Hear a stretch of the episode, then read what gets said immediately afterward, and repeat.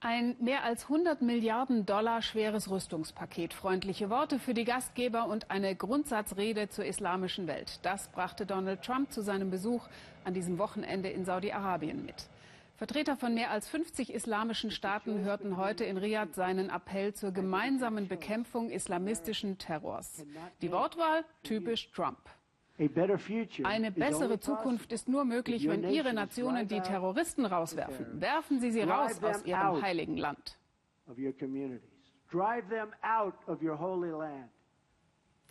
Die Realität im Nachbarland Irak ist ungleich viel komplizierter. Die vom IS beherrschte Stadt Mosul ist immer noch nicht ganz wieder zurückerobert. Doch gleichzeitig laufen jetzt schon Schnellverfahren an einem Gericht, die Täter verurteilen und Opfern des IS zu ihrem Recht verhelfen sollen. Im Minutentakt muss hier zwischen Gut und Böse unterschieden werden. Daniel Hechler war für uns in den Gerichtssälen. Gefesselt, gebeugt, gedemütigt. Mutmaßliche Mörder, Handlanger, Mitläufer des IS auf dem Weg zu ihrem Richter. Vorbei an denen, die unter dem IS gelitten, Hab und Gut ihre Liebsten verloren haben und nun Gerechtigkeit wollen. Es sind Dutzende, Jahrhunderte, die jeden Morgen in Bussen aus der ganzen Provinz zu einem Sondergericht nach Karakosch fahren. Hamed Mosleh war schon etliche Male hier. Der 57-Jährige will Geld von der Regierung für einen schmerzhaften Verlust. Es ist viel Papierkrieg. Er muss nachweisen, dass die Terrororganisation Islamischer Staat seinen Sohn ermordet hat. 22 Jahre war er alt, hatte eine Frau und zwei Kinder, eines davon noch ein Baby. Er war damals bei der irakischen Armee. Während seines Urlaubs saß er beim Friseur. IS-Kämpfer haben ihn mit zwei Schüssen erschossen. Die Leute im Laden haben mich angerufen. Dann habe ich meinen getöteten Sohn auf dem Friseurstuhl gesehen. Von solchen und ähnlichen Schicksalen können alle hier berichten. Oft warten sie Stunden im tristen Treppenhaus der Villa auf ihre Anhörung. Sie kommen mit Fotos, Pässen, Sterbeurkunden. Vier IS-Kämpfer haben meinen Mann entführt. Sie haben ihn um 11 Uhr nachts mitgenommen, weil er mit der irakischen Polizei zusammengearbeitet hat. Seit zwei Jahren habe ich nichts mehr von ihm gehört. Im Januar, nach der Befreiung vom IS in unserem Viertel, ist mein Sohn und mein Enkel durch eine Sprengfalle ums Leben gekommen. Mein Enkelkind war sofort tot. Er war elf Jahre alt. Mein Sohn verletzt. Wir haben ihn noch in ein Militärkrankenhaus gebracht. Sie konnten ihm nicht mehr helfen. Zwei Stunden später starb er. Hinter dieser Tür soll ein einziger Richter all das prüfen und bestätigen. Drehen dürfen wir ihn nicht. Dabei sein schon. Es sind in der Regel wenige Minuten, manchmal nur Sekunden, die er sich für jeden Fall nimmt. Mal geht es um ein zerstörtes Auto, ein zertrümmertes Haus, Folter, den Tod von Verwandten. Erst wenn alle Dokumente vorliegen, entscheidet ein Komitee in Bagdad über eine Entschädigung. Unten kauern derweil die Beschuldigten in einer Ecke und warten auf ihre Anhörung. Sie zu filmen wird uns verboten. Die wenigen Schnappschüsse geben eine Ahnung davon, wie die irakischen Spezialkräfte sie behandeln.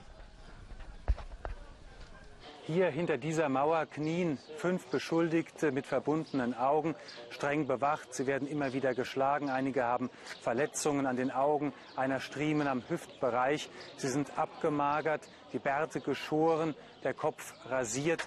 Das ist die Seite des Verfahrens, die das Gericht nicht so gerne ausländischen Fernsehsendern zeigt. In der Provinzhauptstadt Mosul, keine 30 Kilometer nordwestlich von Karakosch, liegen ganze Stadtviertel in Trümmern.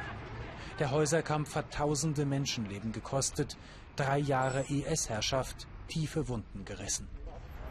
Im Ostteil der Stadt kehrt langsam so etwas wie Alltag zurück. Aber werden die Menschen je wieder friedlich zusammenleben können? Ahmed Mosleh ist vor zwei Monaten mit seiner Familie bei Freunden in Ostmosul untergekommen. Er floh aus einem westlichen Viertel vor dem Terror des IS. Dort musste der Grundschullehrer seine Schüler Patronenhülsen zählen lassen, damit sie rechnen lernen. Von Heimat und Nation durfte er nicht mehr sprechen. Einige Lehrer verweigerten sich dem. Ein IS-Mann, er war sehr groß, bewaffnet, hatte eine Kalaschnikow und Granaten bei sich, stand auf einem Podest und drohte uns Lehrern, einen von uns zu köpfen und den Kopf im Zentrum der Stadt aufzuhängen, wenn wir nicht weiter so unterrichten. Zuletzt gab es fast nichts mehr zu essen. Eine Autobombe zerstörte sein Haus.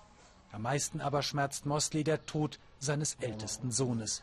Erfahrungen, die ihn bitter gemacht haben.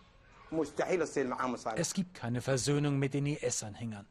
Der Hass sitzt zu tief. In einem befreiten Viertel haben die Menschen sogar die Gräber der IS-Kämpfer zerstört. Es ist völlig unmöglich, sich mit den IS-Anhängern je zu versöhnen. Erwartet sie ein faires Verfahren in Karakosch?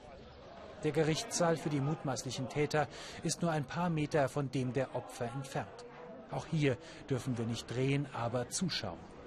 Mit den Händen auf dem Rücken werden die Beschuldigten vorgeführt, herumgeschubst, angebrüllt. Der Pflichtverteidiger schweigt die meiste Zeit. Ja, es sind äh, Anhörungen im Schnellverfahren. Die Beschuldigten kommen kaum zu Wort, wirken wie unter Drogen. Einer hat gerade sofort eingeräumt, dass er als Sittenpolizist für die NS gearbeitet hat, nannte dann auch schon gleich die Namen von Kollaborateuren.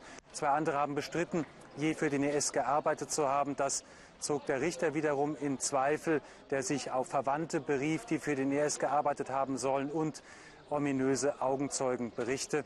Da steht Aussage gegen Aussage. Nach 20 Minuten wird die Akte schon geschlossen und nach Bagdad geschickt. Auf viele dürfte dort die Todesstrafe warten. Für die Opfer des IS hat das Warten gegen 14 Uhr ein Ende. Ein Mitarbeiter des Gerichts verteilt die ersehnten Dokumente. Die begründen den Anspruch auf Entschädigung. Kann so Gerechtigkeit entstehen? Hamed Mosley jedenfalls ist zufrieden. Ob er und der Irak so Frieden finden werden, das allerdings ist völlig ungewiss.